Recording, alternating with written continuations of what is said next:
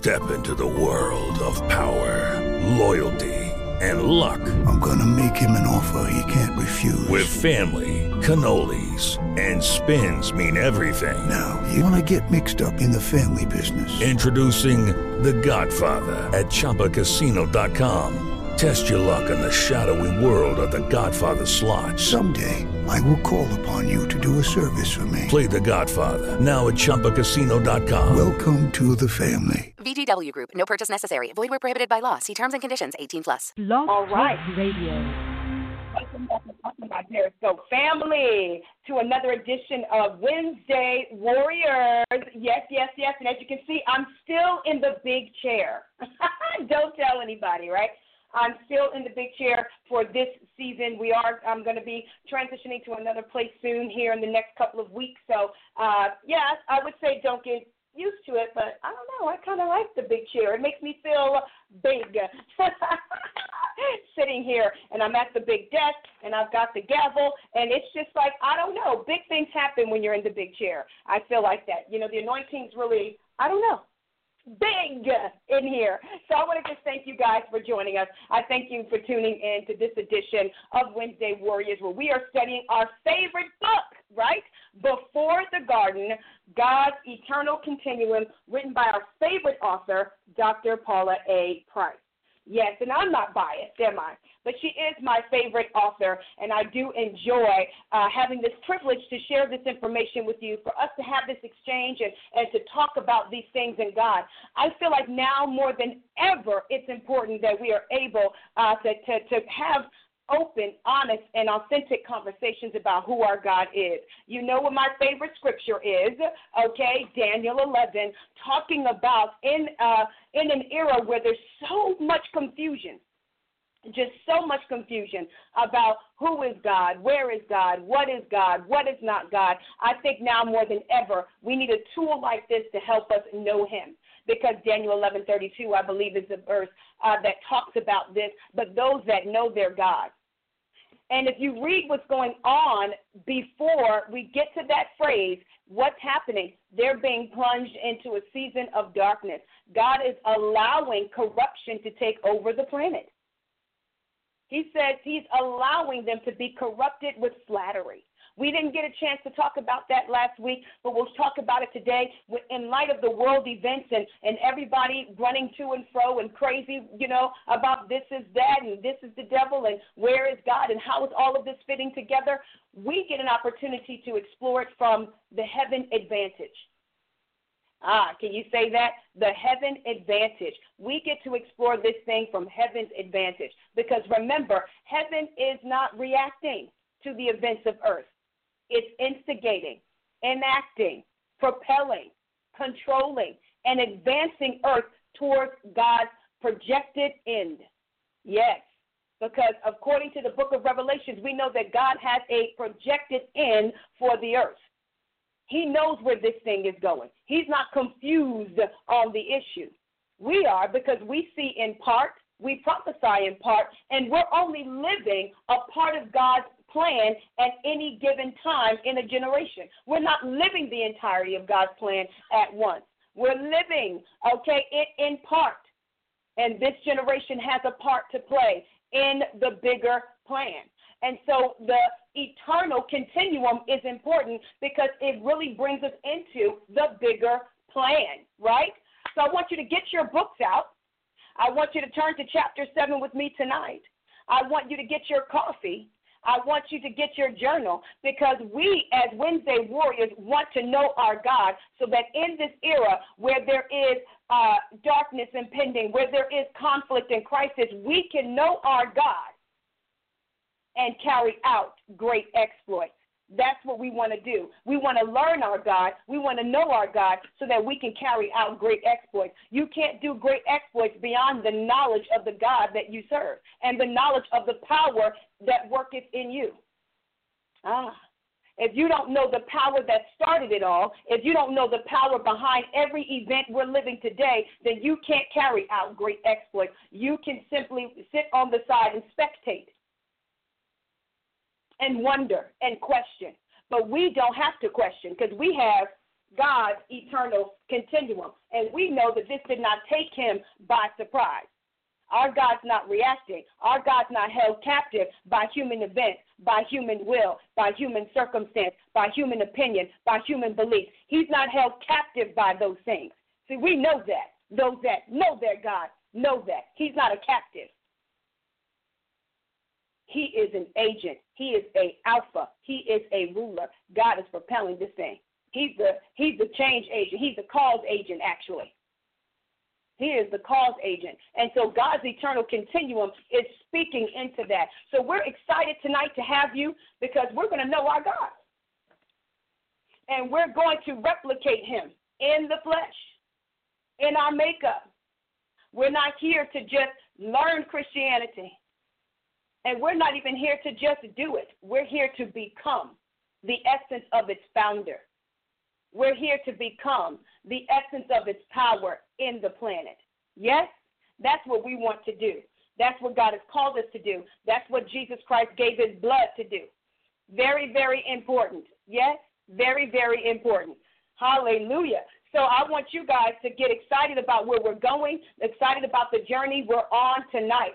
Uh, I am, you know, dedicating this episode to my father who said he wants to read some things from the book. So this episode of Before the Garden is going out to you, Mr. Thomas Price. Uh, because you want us to get into some more of chapter 7. So we're going to do exactly that tonight. We're going to get into chapter 7 so that we can understand where the continuum is going and how the continuum continues. Yes, everything.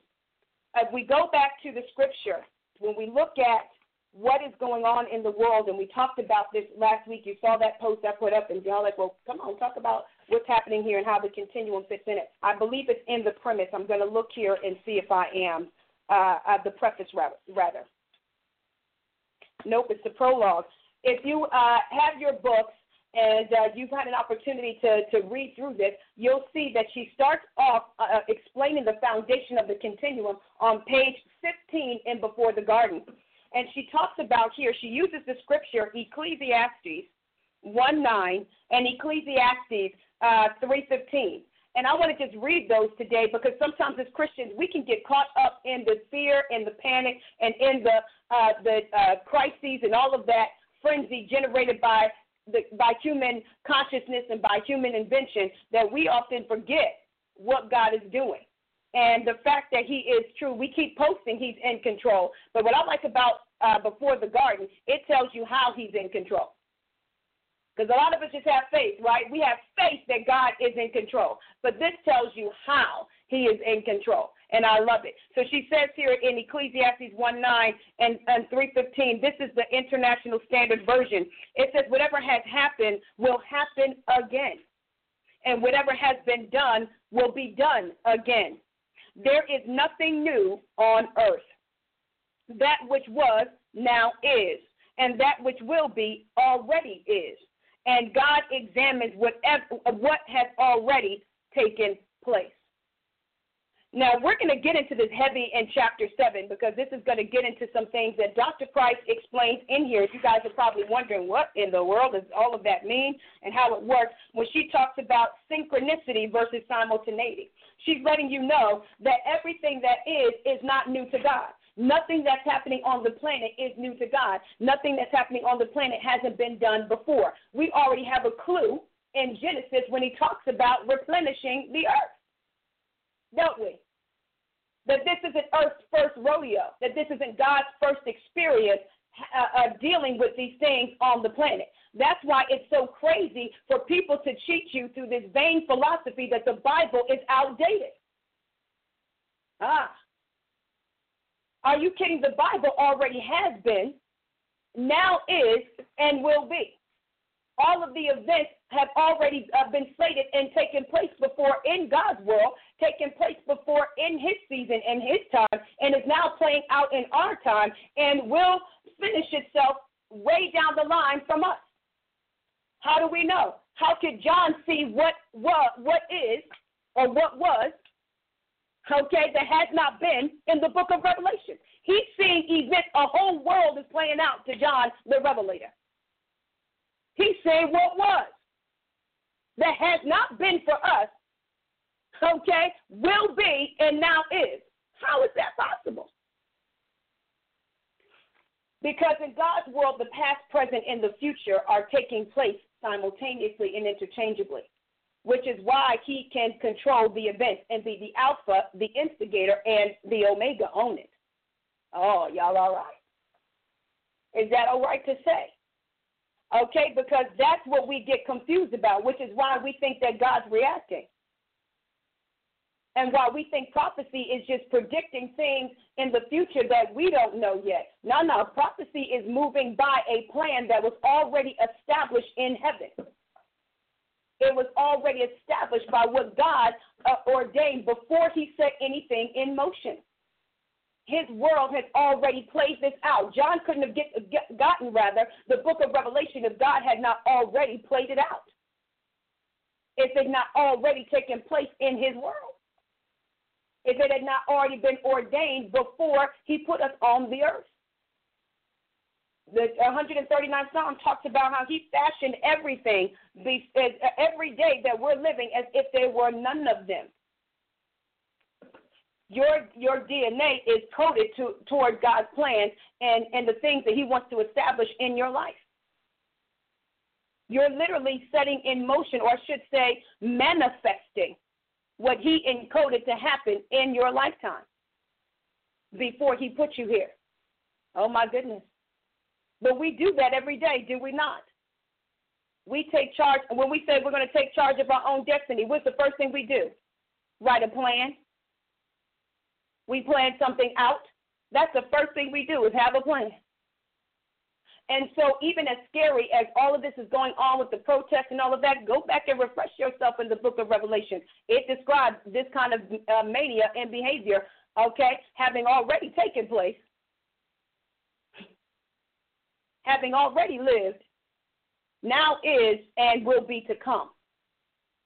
And so that's why we need the continuum because the continuum shows you how God, how the operations of God's hands are playing out in every generation. It's not taking him by surprise because he's moving us toward an end. He's moving us toward an objective. What, it, what was Jesus Christ's number one objective when he came to the planet? The end of his mission. See, salvation was step was phase two.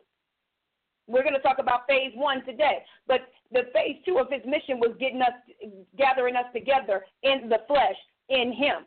But the final phase of this thing is the restitution of all things. See, God's moving the planet toward an end. He's got to resolve. He's got to restore. He's, he's going to restitute all of this and reconcile everything that's in heaven and in earth. And so the events that we're living and the things that we're experiencing are propelling us toward the end of God's objective, the restitution of all things. And we can't, as Christians, get caught up in any point in time, okay, because what God's pushing us to is going to be the end of time. It's going to be what's happening outside of time or beyond uh, the period of time. When we got into chapter 5, we talked about those things a little bit. You have to go back and review them, listen to some of the tapes and the CDs and all that great stuff, okay? Because we did a little bit of that conversation right there. But this is why you cannot get caught up in any moment because God's moving by an entire plan that is propelling us toward an end. You know, Peter, James, and John on the Mount of Transfiguration, watching Jesus give them a foretaste of the divine nature right there. He transfigured right there, giving them a, a brief moment a brief engagement with the with the divine nature, what it looks like, what it's going to be like when we are in our completed form, when that restitution and reconciliation comes and God is finished with all sin and all of those things. What it what that plays out like. They got a moment of that and they wanted to memorialize and just camp out right there.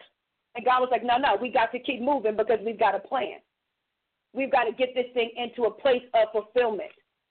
And so we can't think that this is the end all and be all and start allowing ourselves to get so caught up in what's happening in the now that we forget that this is temporary. See, what's happening right now is temporary. Your politics are temporary. What party line you're on is temporary stuff. even down to your race and your culture, is temporary. And we're fighting for things that are temporary and not the plan that will be eternal, not the life that we were promised that is forever. And we have to separate the forever things in Christ that are essential and these temporary things or these temporary instruments and outlets and vessels and conduits that God is using to propel us toward forever. Because these things are not going to go with us. God talks about us making that distinction between the hay and the stubble, okay, and the silver and the gold. And a lot of us today are literally fighting to protect hay and stubble that can't transfer, that can't translate, okay, and you can't even take with you when you die. You realize that you can't take those those views with you when you die.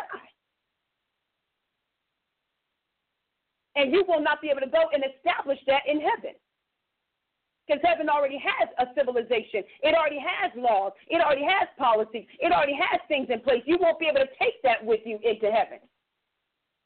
And yet we're fighting for those things in exchange for what is eternal. Why? Because we don't know the continuum. We don't know what the plan is. Our job is to stay on plan and to stay on task, regardless of it. Jesus did it so well. He did not get caught up in the things that were going on in the Jewish culture, and they tried to get him caught up in it. They asked him all kinds of crazy questions. Well, look, we fitting to stone this woman. Let me just tell y'all right now. Come on with this foolishness. What happens if a person, if a if a if a woman, you know, dies and she was married to seven men before she uh, uh, goes to heaven? Well, which which wife is she? Okay, come help us settle this land dispute over here in the corner. He said, no, no, no, I'm not. I don't. I'm not getting involved in that. And he kept answering them and outwitting and outsmarting their answers. Why? Because he said, I'm not here for this culture. I'm not here representing the now. I'm here representing the eternal. My job is to bring the eternal culture, the things that will last, the things that will be forever, the things that God has designed to remain into the earth. So he kept their mind on kingdom. Oh, okay. And not on culture. He kept their mind on kingdom. He gave them a gospel of the kingdom. We just think about the gospel of salvation, but Dr. Price does an excellent job introducing us to, to about 31 strands of gospel, okay, that existed, that comprised the continuum. And he keeps us focused on kingdom. And so, what the continuum does is keep you in the line of thinking and keep you on the plan and keep you on the task of Jesus Christ what is the task and the purpose that he was here to fulfill. He did not allow himself to get caught up on the way. Well, I got to bury my father. Well, Herod wants to see you. No, no. See, he never got caught up. They want to make you king. No, no, no. See, I'm not here for that. I'm here for a new kingdom to come. And I'm I'm moving out what is temporal, and I'm bringing in what will last forever. And so we cannot trade uh, our eternality for temporality. This, what you do here in this flesh, is about what we what we've been talking about for weeks now: sifting, sorting, vetting, and determining your forever. It's about going through your soul, going through your judgment center, going through your character, going through your nature. See, all of these are instruments. Don't think that the instrument is the objective. The objective is getting your soul into eternal life. He may be using your career in politics to do it. He may be using your passion for medicine to do it. He might be using your interest over here and there to be a part of the vetting process to show who you are, to reveal the nature, to bring out the things that he knows he can or cannot live with. But understand, don't defend the instruments and lose sight of the objective. Oh, because see, your, your complexion this here body going back to the dust. Instrument to vet you, to determine who you are. Oh, to define, refine, and purify and separate out your nature. Oh, come on. Instruments, eternal instruments, object lessons, wit- tools and witnesses of who you are. Because all of these things are going to corrupt. That's why the Bible tells us to be to focus in on the incorruptible because these things are going to corrupt. And you're you're you're you're defending and standing on things that you can't even that won't travel. That's not going to go somewhere. Oh, come on. We're not standing, taking stands for the things in Scripture for righteousness' sake.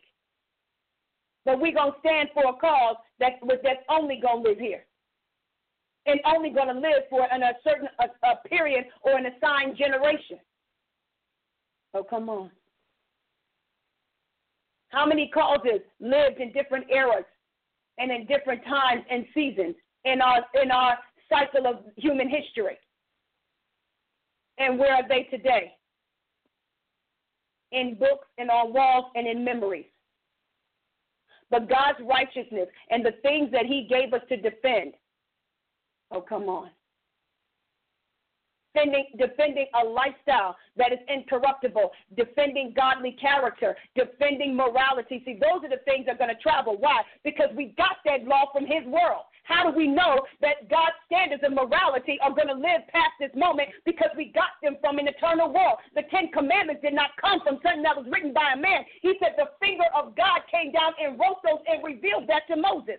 We got an eternal law from an eternal world, and we're out here defending things that won't last. So we're not going to defend the Ten Commandments, but we're going to defend people's right to choose. Come on in the place. How is that? That won't travel. Abortion is an earthly issue.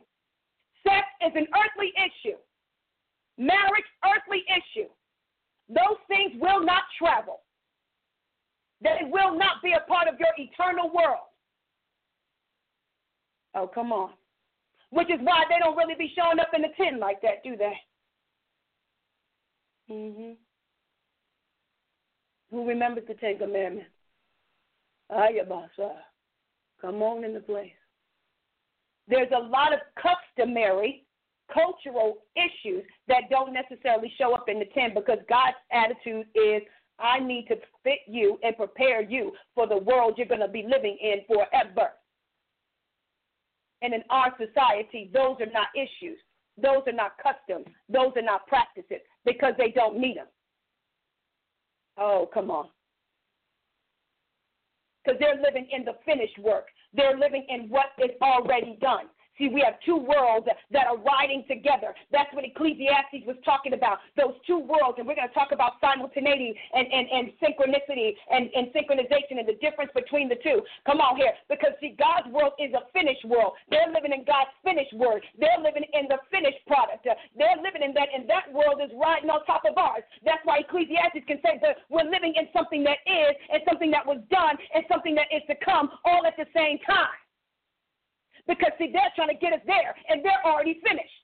But we're living in the now, trying to get to what will be. Oh, come on, for us. Does that make sense? Our future is heaven's completion. Oh, come on. See, heaven's done. Our future is entering into what was done. That's why God can say, My works are finished. Heaven is finished. It's a finished product. Oh, come on and we're bringing finish into the now. See, they're, they're where they are is our future. What is to come? Ah. There's God's finished work. What was? Oh, come on in the place. God already has a new earth mapped out. Come on, waiting in the wings. You can't get more sci-fi than that. Waiting, on, waiting in the wings. It's already done. See, the new earth is already done. Oh, come on waiting for us to get to it. So God's bringing us into the world that's already done. He's bringing laws. Dr. Price talked about how Jesus backed up in time to get us on board with where they are. Oh, come on. Because heaven's living what? Outside of time. And we're living where? In time. So he had to come back in time to bring us to where they already are out of time. It's already been done. It's already been done. We often, she and I believe she uses it here in the book, talk about the analogy of the stars, how a star can literally die, and we can, by the time we see it shoot across our skies, it's been dead for how long? How many years? Oh, come on. Already been done. Already been done. Already been done. See, come on here. That's what that's how prophecy works. Prophecy comes down and God can tell you what's already gonna happen because it's already been done. I'm gonna tell you this star's gonna fall. Why? Because in our world it's already falling. Y'all just waiting to get the news on your side. It's waiting to come into your time zone. Oh, come on in here. See, God's just waiting for certain things that have already been completed to enter into our time zone. So it can manifest itself in our world. Oh, come on. Before you get crazy, think about John. John was living, John, John literally was supernaturally pulled into the end of time. How do we get the book of Revelation? How do we know the mark of beast is going to happen? Oh, come on. He was pulled out of our time zone. Oh, okay. To see those events play out so you can know what's coming to your world. Woe to the earth, for the Satan has been kicked down here. Come on. Jesus said he saw Satan fall as lightning. How long did it take for that to show up in our time zone? Oh, yeah, we're going to get into those things when we talk about simultaneity because we're riding on heaven's uh, completion, heaven's end game is riding on top of our, our, our, our generation by generation progress of getting us there. Because, see, he slowed us down. We ain't moving at the speed of light. You notice that? We ain't moving at the speed of sound. We ain't moving at the speed of wind. We ain't moving at the speed of water. Okay? We ain't even moving at the speed of a cheetah. Come on now here. But we he slowed us way down. So we're living in that. Let thy will be done on earth as it is in heaven. Bringing us into their world. And that's happening simultaneously. Their finished world, riding right on top of ours, that's still in motion, that's moving toward the restitution. And when those two worlds come together and are reconciled into one, guess what happens at the end of book of Revelations? We ain't got it no more. Time is no more. The sun is gone. The moon is gone. Jesus is the sun. The lighting up the whole universe. He says, for the verse says, okay? I mean, okay, because he said he has some mini mansions in there. Does that make sense? Y'all riding with me tonight? Because you can't think about the now. And you can't allow yourself. A lot of us, God said to me in this season, uh, the, the, the biggest challenge, he, well, there's several, but the biggest challenge he's having with his people is that in an hour of confusion and darkness, he says, should not a people seek their God? We're seeking opinion. We're seeking newspapers. We're seeking culture. We're seeking our family belief systems. We're seeking our uh, doctrines of, uh, uh, of this world. We're seeking doctrines of devils. We're seeking a lot of things. He said, but should not a people seek his God? Why? Because heaven's already completed this. Oh, heaven's already done with this. So if you want to get into a place where you know where your God is and finding your peace and your sanity and your stability and your faith in the midst of darkness, you got to get into your heavenly place because it's already done in their world. They're already done this. They've already passed this season. They already know the end of this thing. They already know where this thing is going. But we're not seeking God's finished work. We're seeking temporary insanity when we need to be seeking Him because he already has the end game. Oh, come on. We know that by the time the star shoots across our, our sky, it's already dead. It's already done. The, the, the, the galaxy's moved on. Oh, okay. Is that making sense today? But you're staying in confusion and under the delusion of every evil work because you're not seeking your God who's already at the end of all things. Okay. Dr. Price blows our mind and stays ahead of us because she's already past this. She's already in the restitution. Okay? I laugh, we laugh at her all the time, talking about her alien ways. Because I'm like, my God, we're up here trying to figure out how not to drink, smoke, fornicate, shack, okay, turn on God, not okay, live a life of unrighteousness, and you're already in the restitution of all things. You're already in the world that God is finished preparing. Oh, come on. Jesus like, I got to go. Make some room for y'all in our world. That's already done. Waiting for you to get there. Waiting for the mature souls and seeds and offspring of the Lord Jesus Christ to join their first estate. That which the enemy forsook and exchanged. But it already there, already done. What took these prophets off guard and by storm is because they weren't seeking the finished work. They were seeking cultural understanding. Oh, come on. That's all right. Because you know what? We had to do it. Daniel was able to rise up in God's sphere to tell Nebuchadnezzar where his where his end was. Why? Because God said, I already I'm already done with Nebuchadnezzar and his in the plan I have for him, that's already done. Oh, come on in here. Gabriel came and told Daniel Greece was going to be the next ruler of the world. He was already predicting Alexander Great's rise in Daniel 12. Come on here. Know your God. And then you can carry out a great exploit. The elect have to know him and have to seek him to stay ahead in his world and not in the breakdown of this world. Does that make sense today? Oh, okay. Praise the Lord. I don't know. Did we do it? I'm looking at yes, because see, we don't think this way.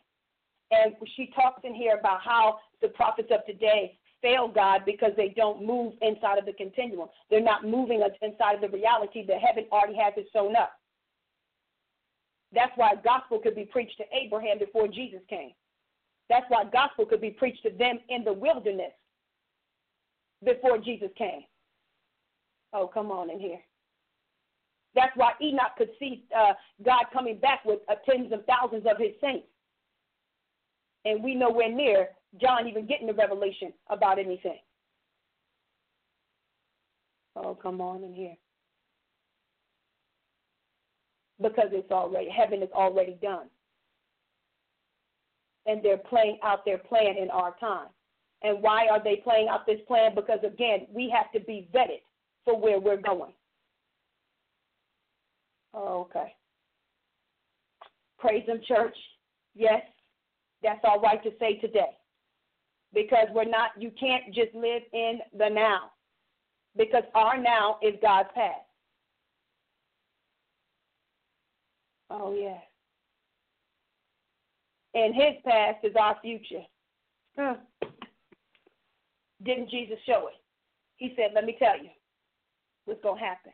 Matthew 24, continuum. How did Jesus know what was going to happen?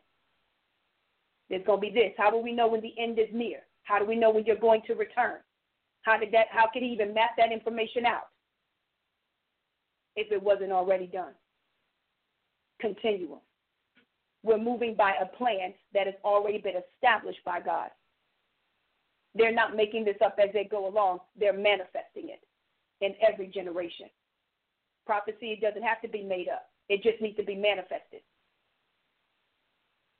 It doesn't have to be a vain imagination. All God needs to do is bring you into his plan. And according to Amos 3 7 and 8, that's what he does. He reveals his secrets first. Okay? His secrets, his counsel, his plans first to his servants, the prophets so that we can let people know when that they are on target, that this is on target with the will and with the objective and with the end game of the God of Abraham, Isaac, and Jacob. See, that's who we're tracking. And today we've gotten off of that, but with all of this other stuff. Well, it could, you know, God could be this thing, He could be in that thing. No, God is only in what he's trying to achieve through Abraham, Isaac, and Jacob. There's a reason why he kept saying that over and over again in Scripture. because that was letting them know what their divine lineage was, how to track their divine lineage, how to track their divine line, and there and trace themselves all the way back to the God of heaven that they're serving. Does that make sense? Oh, come on. The God of Abraham, Isaac, and Jacob. We're not tracking the movement and the activities of any other spirit, of any other God, but the God of Abraham, Isaac, and Jacob. That is the line of the continuum. And everything in Scripture keeps you along the line of. And every time generations have gone by, years have gone by, and he's tapping the next person and he's tapping the next agent he wants to use to manifest the next thing he wants to do in a generation, he introduced himself as the God of Abraham, Isaac, and Jacob. And Jesus did it too. He said, Before Abraham was, I am. He basically told them, I'm Abraham's father. I'm the God of Abraham that's been talking to you from the beginning to establish that line and to establish the continuity so they knew who to be tracking. Oh, come on in here. See, that's why prophets who don't know their Bible can get off base because they don't know the activity of the God of Abraham, Isaac, and Jacob. And they start getting off into other things. They start getting off into other realities and into other belief systems, into other spirits. No, no. You have to be able to track even your apocalyptic prophecies and all of those things, not only by what we have in front of us in Scripture, but by what He's already done. Because remember, we said it, we started off in Ecclesiastes. It's already been done. So we have to know what's already been done, what now is, and what is to come in our world if you're going to stay on track in accuracy and representing the God of Abraham, Isaac, and Jacob, who introduced himself and revealed himself as the creator and as the most high God. You have got to know those things. That's what she's trying to establish in the continuum. So you stay in a thought line and not just a thought. A lot of us have great thoughts, but they don't line up with the continuum, with the continuity of the activities of this God who introduced himself like that continually. And he gave Moses Genesis so he, we would know his work from the beginning, not just from the point of the law, but from the beginning. How he has revealed himself and stayed consistent in character, nature, activities, and his objectives. If that makes sense today. So let's talk a little bit about that. We started. We talked about the God of Abraham, Isaac, and Jacob. I'm going to review some things with you because we took some weeks where we just went to some places because we had to go to places. Hallelujah. But I told Dad we would get we would do chapter seven right in here. Praise the Lord. So we want to talk about this, going back through this line by line, okay, a little bit here. And it's talking about at the beginning establishing again, this connection, this God who is literally moving through the planet and moving through the earth, okay, according to what? His covenant with Abraham, Isaac, and Jacob. And we talked about how he established that at the beginning so we would know which deity we were dealing with and how to define him and how to track him and how to know him. And so us cutting off that Old Testament is cutting off our literal literal line of heritage. So we're talking here about uh, Romans 4:13, which is going back through the top here, talking about Abraham being the heir of the world. Okay, and when he decreed this destiny upon the man, it was outside of Moses' law. So Abraham and his promise happened long before Moses' time, establishing where it all began. So Abraham became the progenitor, as we talked about before, the progenitor of the redeemed race, or the race of the off, or I should say, the offspring of Jesus Christ. Abraham became the father of the redeemed race. We know that Adam became the father of all flesh. We know that Satan started the uh, Cain rather started the race of the cursed and the doomed. Okay, and Abraham started the race of the redeemed. Jesus made a covenant with him that in his seed and through his loins he would save and redeem the souls of men. That was their whole covenant because at that time Adam had already uh, made the covenant with the uh, the other guy, okay, with the other God and gods that were with him, okay, and promised them an offspring, promised them a line, promised them a seed, And so Jesus was cut out. But it's been ordained, as you see in the middle of this, it's been ordained that he would have a people and he would have a race in the finished work in heaven before we even started this process. Jesus was supposed to bring seed into the planet after his own kind. He was promised a people and a kingdom. So after Adam did what he did, we know that he lost all of those rights to the human gene, the human seed. It was now sold under darkness, sold under Satan. So what does he do? He grabs this Babylonian prophet that belongs to darkness by rights because of Adam's fall, grabs this Babylonian prophet and makes a covenant with him by faith, which we know.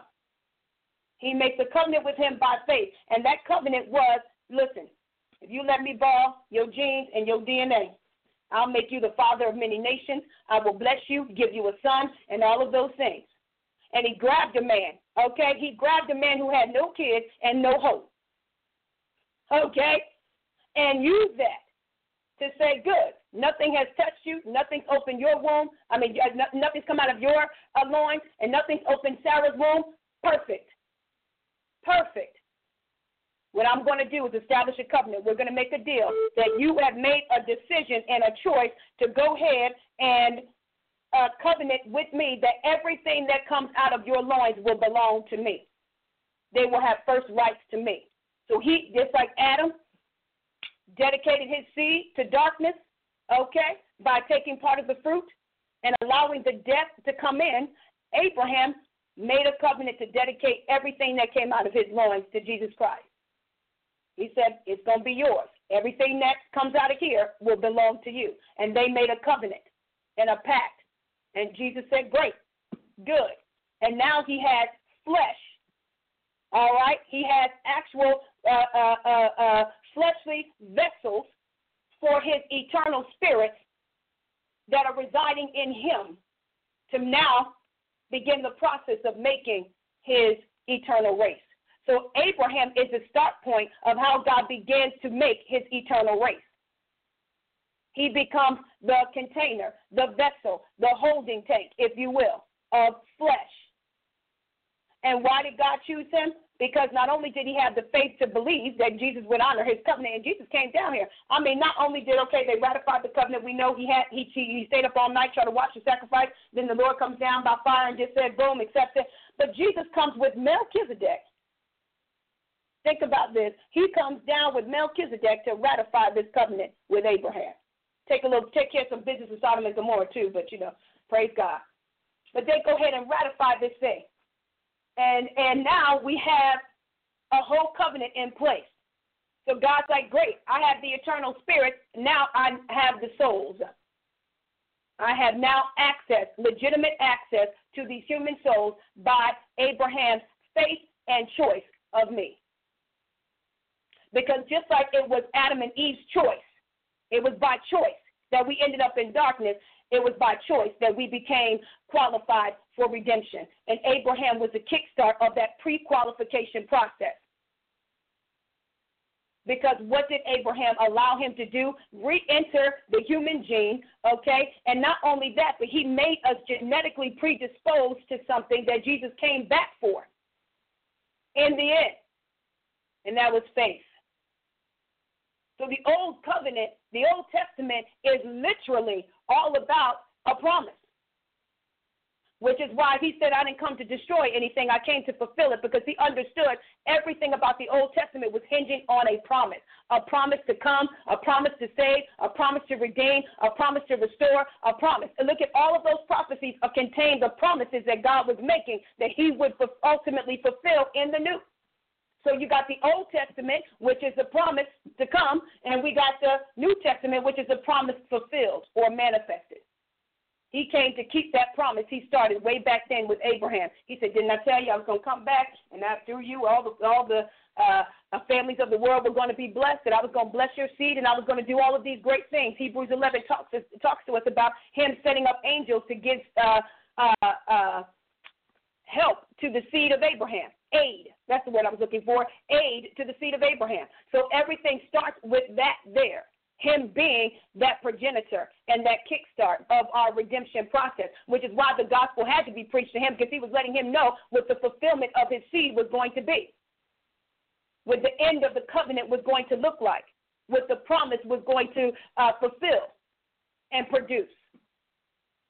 So we have Abraham and uh, setting this thing in motion and being the preserver, right down to Abraham's bosom. Everything about Abraham was preservation. He was his, his his number one objective for his loin was to preserve the redeemed for the day of redemption, preserve the souls that God would that would turn to Jesus Christ, and gave them a predisposition of faith. Just like we talk about generation curses, well, there are some generation blessings and, and predisposition that can come down the family line too. And he made us predis- predisposed to faith by his own genetic makeup and line because he passed that on to Isaac and Isaac passed that on to Jacob and they passed that on down the line a predisposition to believe in God. Oh, y'all all right today? A predisposition to believe in God. Which is why Jesus came talking about faith and belief because he's picking up with the promise he made Abraham, which started by that. So that's how we end up with the race of the redeemed. So she talks about in here that he wasn't Jewish, he was Babylonian. Now he became the kickstart of the Jewish race in the sense that uh, after he birthed them into the planet, we got Abraham. I mean, we got Abraham, we got Isaac, we got Jacob. We ended up with all the, the patriarchs. We ended up with all of the people that were in Egypt. We ended up with all those people coming out of Egypt and and uh, uh, becoming okay the Jewish race, which was God's preserver and protection for the redeemed. Their job was to ensure that we got Jesus Christ into the planet. Ah, yes, because he knew that ultimately it would be redeemed. Okay, he says the Jewish nation the Lord ordained to flesh out the prophecy had yet to be born. So he's their their job is to take Abraham's covenant and put it into flesh. We want to put the Abraham's covenant in flesh. He did not want the nation to be comprised of a single human line. I'm sorry, a single human lineage. He did not want it to be comprised of a single human lineage. Uh, he wanted, as Acts 15 through 14, uh, 14 through 18 says, a kingdom inhabited by all nations, having one distinguished feature that meant everything to him. Why? The answer is because that is how the Almighty and His Son began. Both originated with everything they would ever make integral uh, I'm sorry, they would they would ever make integral to and coming from within themselves, with Jesus inheriting his produce from his Father. Here is yet another unique factor that sets Christ and his Father apart from all other deities. They want all nations, not just a single lineage, unlike many single race religions on the planet. Now let's think about that. He wasn't after just a single race. First of all, he made it all. Okay, so he wasn't going to be defined. But it talks about how the sons of Adam were divided according to the sons of God. Okay, the seed of Adam was divided according to the sons of God. So each of these deities ended up taking over a human lineage, which is why Islam is not just a religion, but it's a breed. It's a it's a people. Their religion is fused with their DNA, and it's a single lineage. Okay, it's fused with their DNA. And so you have gods over certain cultures. Why certain cultures end up under certain deities? Okay? Because they were single lineages. They only wanted that particular line. They only had access to that particular gene pool, but not so as the creator. And Jesus wanted to prove that we are the creator because we ain't going to just settle for that. We're going to have every kindred, tribe, and tongue and everything that we designed and everything that we created. So he did not want that, which is why, although he started with the Jewish race, why this thing wasn't just about Israel, even though it started with Israel, because the ultimate plan was to do Matthew 28. And as Dr. Price has said in here, he was going to take what he began with Abraham and, uh, I should say, finish what he said he was going to do with Abraham and go global. Because he told Abraham all families of the earth would be blessed through your seed. So he could not stay locked in Israel. He could not stay locked in Juda- Judaism. He wanted to go global. So he began to expand what he started, which shifted a lot of the customs and the traditions so that he can touch a global people and not just one. He had to get rid of the sacrifices and all of those things because those were restrictive to what was happening in Israel. Now he's like, I'm going to be the high priest so that I can be everywhere. My blood can be everywhere. And now anybody can become a partaker of this thing. And they won't have to just be in a particular territory, in a particular land. He was no longer going to be confined to just that one place. That's why it was important that he eradicate uh, the, the authority of all of those gods over all of those single race lineages in the planet. He had to wipe them out so that he can now go in and begin and, and finish his covenant with Abraham. Now, all I'm going to get all of your heirs all over the world. I promise to you, which were promised to me in Jesus Christ. Does that make sense? So John comments on this gospel distinction. Uh, hence, God's chosen nation was to be born with the same nature as the first begotten Son, Jesus Christ. And so Abraham started the first portion of the nature by dedicating his loins to God. And God was preserving that nature, trying to keep that nature through the law, through the commandments, through all of those things, until the secondary piece came in, which was the Holy Ghost, the eternal spirit. Him bringing his eternal spirit into us through the Holy Spirit, fusing those two things together to make the new breed, to make the new race that would be of his own nature. God put his own nature in us. Okay? Not just a faith, not just a gospel, not just a message. We're not just a message. We are literally the nature and the DNA of the Almighty God. And that's what happens when we, you know, when you don't know him and you don't know who you are, you settle for just the messages. You settle for just the doctrine and never pursue becoming the nature. But this thing is about your nature. Not just what you do, not just where you go to church, but it's about your nature. So we talked about that. It says it would share one spirit diversified in many ways. Jesus' Father incarnated him to reproduce its predestined earthly offspring and thereby coalesce them with the Godhead. We were predestined because we Jesus Christ already had us in him when he was begotten. He was already promised an offspring and a family, okay, and brethren like himself in heaven. So we were not only predestined because of what uh, Abraham did in his covenant, Come on here, but that's why he can say before the foundation of the world, because we were predestined inside of Jesus Christ to become his offspring and to be a manifestation of who he is. Does that make sense? And then she talks about how it shows up by what the prophets had written, what they wrote about Jesus Christ. Their job was to, to prophesy and bring him into manifestation and bring the fulfillment of his promise into manifestation, and his offspring and seed into manifestation, and the process by which he would do it. Does that make sense? That was his goal, that was his job to bring that into manifestation. And so the gospel didn't start with, with the Virgin Mary, it started way back then with not only a, a firstborn begotten son, then a, let us make man, and then a heir to the world. So it was already in place. It was already in motion. If, and, and Dr. Price and I were talking about this. If Lucifer never even cut the fool, Jesus Christ would have still birthed a race after his own kind and after himself.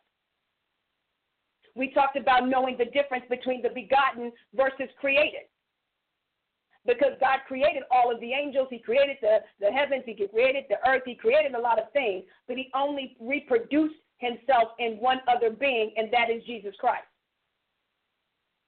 And so He was promised an opportunity to replicate Himself. How He would do it why he would go through the journey of vetting and, and, and, and, and building this thing out the way that he did had a lot to do with this whole uh, advent of free will that became necessary because of Lucifer's fall. So now the process by which he would do it had shifted. Oh, y'all all right? It had shifted But at the end of the day, it was already predestined that he would have a people after his own kind, after himself, in the heavenly places. When we get back together, we'll talk about how the prophets uh, uh, of today are, well, like Dr. Price said, uh, falling into the false or falling into error because of their lack of understanding of the continuum and not staying true to the God of Abraham, Isaac, and Jacob, and not staying on the, in the continuum and in the activities that he did. I love the people who always say, God would, uh, the God I serve would never do that. And then we go start looking through scripture and find out not only did he do it, but he was righteous in doing so. And I always I always challenge people and say, you know, before you say God didn't, okay, wouldn't, make sure that he never did in his history of mankind, in his history of eternity, in his history of being God and being the sovereign over all the earth. It's important that we know that. So prophets who get outside of scripture and get outside of the continuum begin to promote and become the mouthpieces of false Christ and false gods. Frustrate the plan and they frustrate the continuum instead of helping God propel it forward and partnering with Him and manifesting His will in the earth. If that makes sense to you all tonight. I wanted to read something from the book. I told my dad that I would read some things today as we walk through the continuum. When we get back together, we'll talk a little bit about that and get into some things related to simultaneity and synchronicity because, praise God, that is important. Amen. And so I want to take some time before we uh, head out today to go ahead and pray with you all tonight. Yes.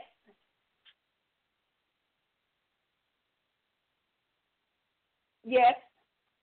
So we want to go ahead and do that and bring those pieces together. Praise God in the house. I want you guys to stay on this journey with us because it's important now more than ever that you know God and you know the operations of His hands. And you know the operations of His hands from His own legacy. And not necessarily just from our own perceptions or opinions of who we feel like He should be. And what we would do if we were God. See, that's important. Okay? Because a lot of times, okay, we're often we're often talking about what we would do and not understanding, okay, what is already understanding it from the standpoint of what was already done. We're not God's not making this up and you can't make this up. Amen. You can't make this up.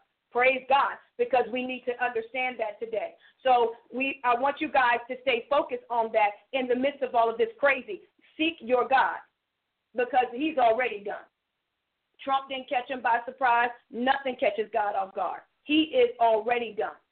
And so you need to know what his plans are. And don't trade your the eternal plan and the eternal objective for a temporary instrument that God is using to propel you to the place he has to what He has ordained for your life. Don't exchange temporary, okay, eternal rather, for the temporary. That's important that we understand that in this generation. Praise God today. So let us go ahead and pray out of here. I want you guys to have an opportunity to sow tonight. If you uh, if you were blessed by this, if you've been blessed by this whole entire garden, then I want you into your continual transformation, into what you are becoming, into that divine nature that is growing inside of you each and every day. With the hearing of the word, it's steadily activating and shaping and, and, and literally pulling out the DNA of the divine in you so that you can not only be a hearer of this, but a doer. Not only a doer, but a producer. And not only a producer, but one that has the very nature of the God that you're serving. So you can carry out great exploits. You can be just like him in the earth, walking in that power, walking in that authority, and walking in the fullness of who he's called you to be. So uh, I want to give you an opportunity to sow tonight, www.talaprice.com. There's two ways that you can go ahead and sow, inviting you to do that today, www.talaprice.com. So that's what I want you to do to sow into this and to keep us moving forward together in this journey and in this process because you're going to be transformed. What you sow into is what you will reap. And that reaping doesn't always have to be in the physical. You can reap uh, in the eternal. You can reap in the abundance of the kingdom of life, then light that is uh, available to us, and all that it has to offer and bring.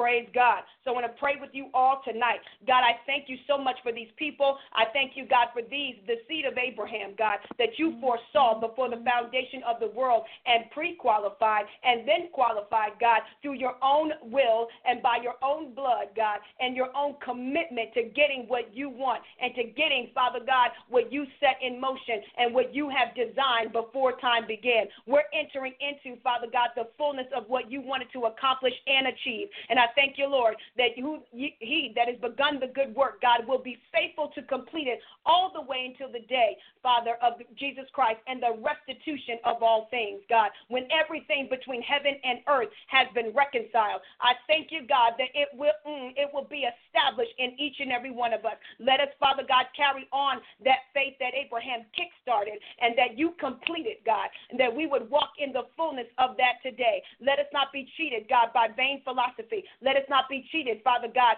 by the corrupt things of this world. Let us not be cheated, Father God, by what is temporary and what is fading away. But God, help us to stand on what will last. Help us to stand on what will remain. Help us, Father God, to separate uh, the two things together the, the wood, the hay, and the stubble from the gold and the silver, from the true riches, God. Help us to see what those are in this season. I thank you, God, that the very will not be deceived, God, but will be steered and guided by voices of distinction, voices of righteousness, voices of power in this hour that will raise up, uh, that you're raising up even now to see to it that they have a way of escape from the uh, from all of the deception and from all of the delusion and the flood that is trying to overtake this world. You said, "With sin abounds, grace abounds all the more." I thank you, God, for giving them each one of them on this line today, God, the grace that they need to finish this thing, the grace that they need to walk this thing through, God, the grace that they need to stand in who they are with conviction, with conviction, with conviction, with conviction, God, prepared to give a defense for that which they believe. I thank you that those today, Father God, will feel that in you. Let the same, Father God, uh, uh, uh, power that was in Jesus Christ to face off with this world and to face off with darkness and to lead captivity captive rest on us today in this generation. That we would have, Father God, that, that faith and courage, Father, and boldness of our founder. I thank you that that will rest on us, God. Let the mantle of the Lord Jesus Christ, God, rest on us today as we stand in this place and as we stand in this position representing you in this world as the principality of light. Let it rest on us today, God, in the name of Jesus Christ. I thank you, Lord, that it would rest on Prophet Michael and on Brittany, God. I thank you that it would rest even on Kimberly Meredith. I thank you, God, for the things that you're uh, you're going to do in 2017 to literally shape the steps of Kimberly Meredith today, God. I thank you for the blueprint that's coming forth for how to navigate life.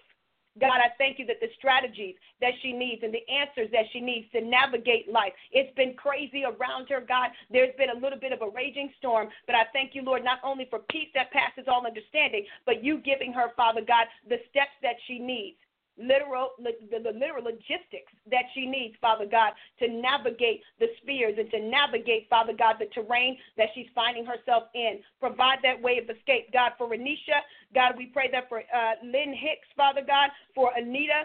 For uh, for Ace's Gold, for Mrs. Neese, God, I thank you that for Mrs. Neese in this season, that you would give her some real traction of breakthrough. Her breakthrough needs some real traction, God. She's been pushing and plowing and, and trudging, God, along. But I thank you that you will come behind her and give her that push and give her, Father God, the traction that she needs for things to take hold. It's like they're almost there, but they're not taking hold. They're not really coming into full view. So they're not coming into full fruition or connection, God, or even uh, uh, establishment. So I thank you, Lord God, in 2017 for traction for her, traction in this year, God. Her breakthrough will begin to take on what is necessary, God, for her to gain ground for her to gain ground and to progress and move forward in Jesus' name.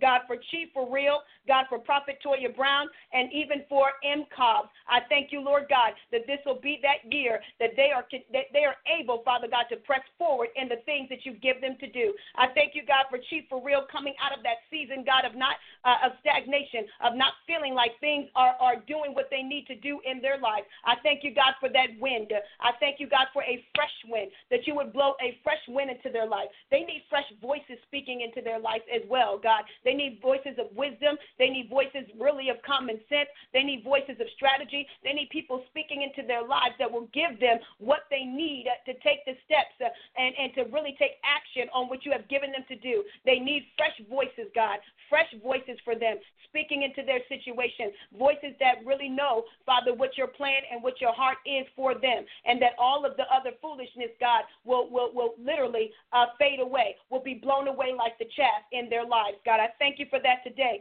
God, for Bishop Gail Peterson, for uh, uh, Caleb Marshall, for Vanessa Harris, for Stephen Hope, for Shanny Brown, God, for Eleanor Smith Taylor. I thank you, God, for Eleanor in this season. God, I thank you that you're working out some things for the good in her health, in her life. God, all things will work together for the good. So, God, I pray peace on her. No panic, no fear, no doubt, no unbelief, God, but that she can stand on the things that you are telling her and stand on the word that you're giving her in her spirit, God, because she's hearing from you. She's not, you know, with the, when the circumstances come crowding in, all of a sudden your voice isn't as strong and isn't as pronounced, but she's hearing from you. So, God, give her the peace to, to, to follow your voice in this season and know that you will do what you said and that all things will work together for the good. Continue to follow the voice of the Lord, Eleanor. Grateful John for Tara uh, Belaine, for Tracy Stallworth. God, I thank you for Tracy's ministry this year coming into uh, uh, cohesion. I thank you for all the pieces that have been uh, uh, uh, scattered abroad, not scattered as in confusion, but just not coming together. There's a piece popping up here, there's a piece over here, and she wants to know how they all fit together in this puzzle and how they will all work together for the things that you have given her to do, even when it comes to the finances to pull some of the visions off. It's like we have all of these things happening here and there and everywhere and not sure how we can get them to come together and which things should take priority, what we should focus on first, and what it is that, that, that God is really giving us to do. But God, I thank you right now today that you cause all of that to cohere, that they go back a little bit to the drawing board and sitting down and, and, and, and thinking through what it is, Father God, that will propel them forward uh, really the, the fastest in this season. So bring the, the blueprint together, bring the architecture together, God, for them, but also show them provisionally what's going to help, what's going to help, what's going to move, and what's going to be for the now. Because some things, Father, will not really get off the ground right now from a provisional standpoint, but show them, Father God, how to set up this plan so that what you have given them to do can be provided for and financed, God. They need a financial blueprint for how to pull off the things that you're giving them to do. So, God, I thank you for their vision coming together in 2017 and you literally pulling those pieces in to talk to one another and, most of all, ordering their steps and giving them the wisdom they need to know how to finance what you've given them to do. I pray this, Father God, over Cassandra Hines, over Sharon Maxwell, over uh, Pastor Toya Brown, over Maricela, God, over Douglas. God, I thank you for Douglas. I thank you for his family in this season. I'm asking that, God, in this season that you would cover them by the blood. I'm asking that, Father God, that you would bring release healing uh, uh, from on their family right now. I thank you that for his mom needing healing, for himself, God, for the, there's just a lot of people around him, Father God, that really do need your healing touch and your grace. And God, if you can, we release that grace on the family right now in this season, Father, where there's so many things happening with uh, uh, sickness and, and all of that coming upon them. So I thank you, God, for the prayer of healing and grace being rested upon them in this season in the name of Jesus Christ. God, we pray this over Elaine Stewart, over Erica Martin. Erica, keep pressing. Keep pressing. Keep pressing. Okay? Do not give up on your pursuit of God in this season and going after your relationship in Him. Keep going after that. God says stick to the plan and stick to the, the first work that He's given you to do because it will manifest some real fruit in your life. You will see some tremendous changes in you and in your home and uh, mm-hmm, even in your family ultimately when you get into your place. So he says, keep pressing for that.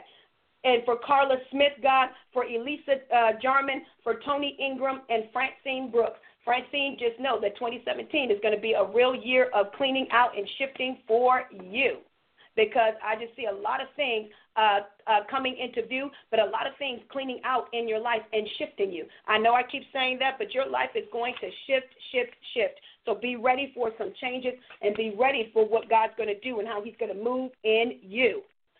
Yes. Amen. I want to thank you guys for joining me tonight for this edition of Wednesday Warriors. We're going to be back again. We're going to talk about synchronicity. We're going to talk about simultaneity. We're going to talk about uh, the race of Jesus Christ and who you are in Him. So get ready. Study, study, study. Look at your scriptures. Look up your scriptures this week, and we're going to be back again uh, to talk about these great things and, and riches that you're really going to need. We have to be ready in this season to give a defense for what we believe. Amen. And so you need to have the solidarity and the foundation to give a defense. You can't defend a God that you don't know. And you can't defend things just by the way that you feel. You have to have that firm foundation. So God bless you. Thanks for tuning in. See you guys next Wednesday. I really wish I had my computer because I had a whole different thing planned. Okay. It, I don't know.